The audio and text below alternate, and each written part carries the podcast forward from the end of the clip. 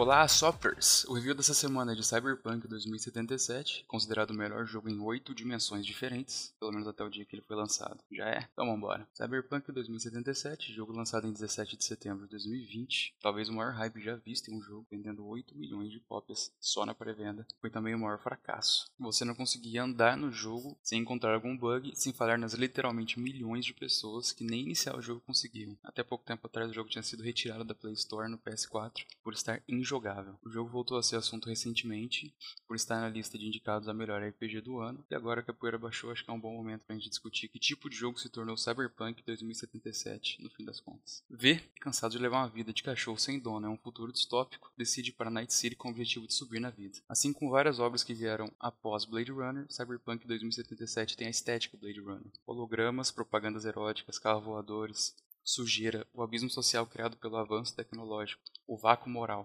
Tudo lindíssimo de mamãe, mas Cyberpunk 2077 tem dificuldade de trazer conceitos que o tornem único perante outras obras. Fica a sensação que Night City poderia muito bem pertencer a qualquer outro universo desse gênero. Mas vamos começar do começo. Vai ter um pouquinho de spoiler, bem pouco, só pra gente poder aprofundar algumas coisas. Você aperta o play, customiza o boneco com a boa liberdade e escolhe entre três origens, a la Mass Effect. Mas nem esquenta a cabeça que o impacto na história é pequeno, pouco além de abrir algumas opções em certos diálogos. E aqui a gente já pode falar um pouco sobre escolhas no jogo. Tirando na parte final, as escolhas impactam pouquíssimo na narrativa.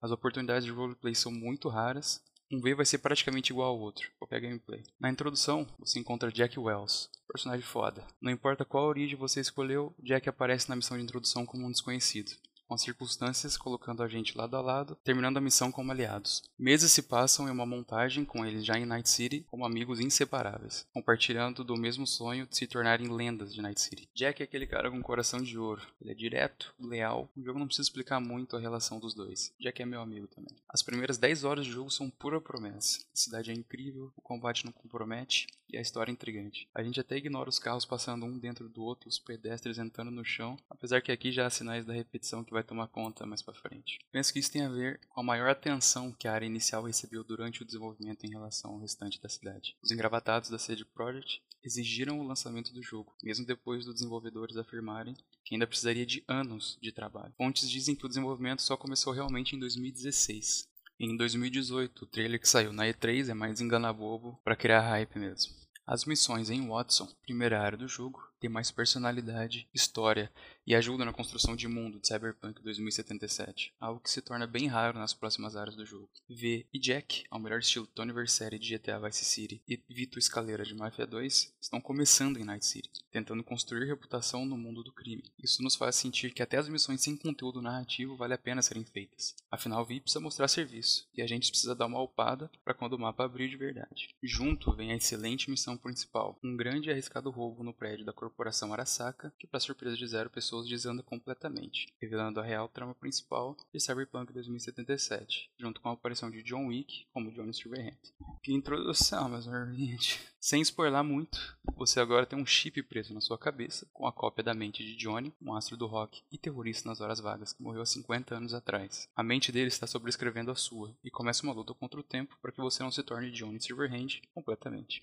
Em entrevistas, a CD Projekt comenta que eles consideram baixa a taxa de pessoas que completaram a missão principal em The Witcher 3. As pessoas que já tinham explorado o mapa e feito várias missões secundárias quando queriam finalmente só focar na história, se deparavam com uma missão principal dividida em muitas etapas e várias regiões diferentes, fazendo os jogadores se cansarem antes de ver o final do jogo. Nesse sentido, a missão principal de Cyberpunk, ponto mais alto do game, é bem mais acessível. Então, na hora que o jogador se cansar e querer só zerar o jogo, ele consegue sem muita dificuldade, algo que não demora para acontecer. Porque quanto mais você se afasta da primeira área do jogo, mais vazio ele se torna. Se você tem dificuldade para dormir, se tiver algum ponto de interrogação no mapa, vai sofrer. Vai perceber que as missões secundárias mais diluem experiência do jogo do que agregam. É como misturar uma cerveja estralando com água morna. A maior parte do conteúdo de Cyberpunk você passa repetindo as mesmas ações de novo e de novo. E você só faz elas porque elas estão lá. Que a gente tem toque, que é limpar o mapa que está tomado por ícones de missão. Em Red Dead Redemption 2, o protagonista usa esses momentos de repetição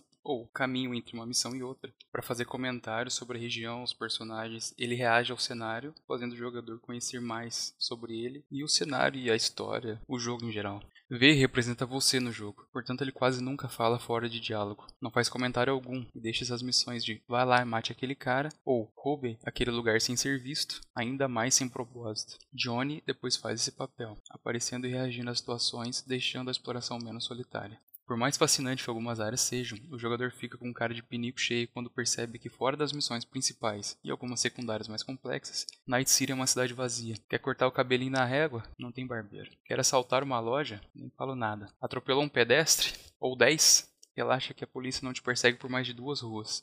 A polícia é tão incompetente nesse jogo que no começo eu fiquei em dúvida se era um bug ou uma feature, se ela era assim tematicamente.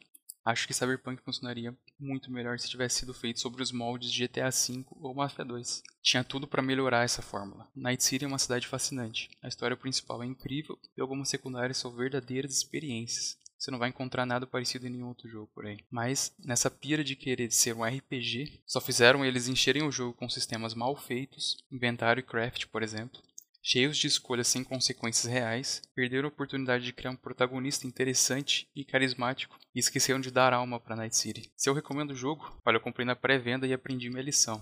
Confiava muito na série Project pela série The Witcher, que eu sou muito fã, e no fim fica uma cara de pinico furado. Mas apesar de tudo que eu falei aqui, você vê o game uma boa promoção, eu recomendo sim.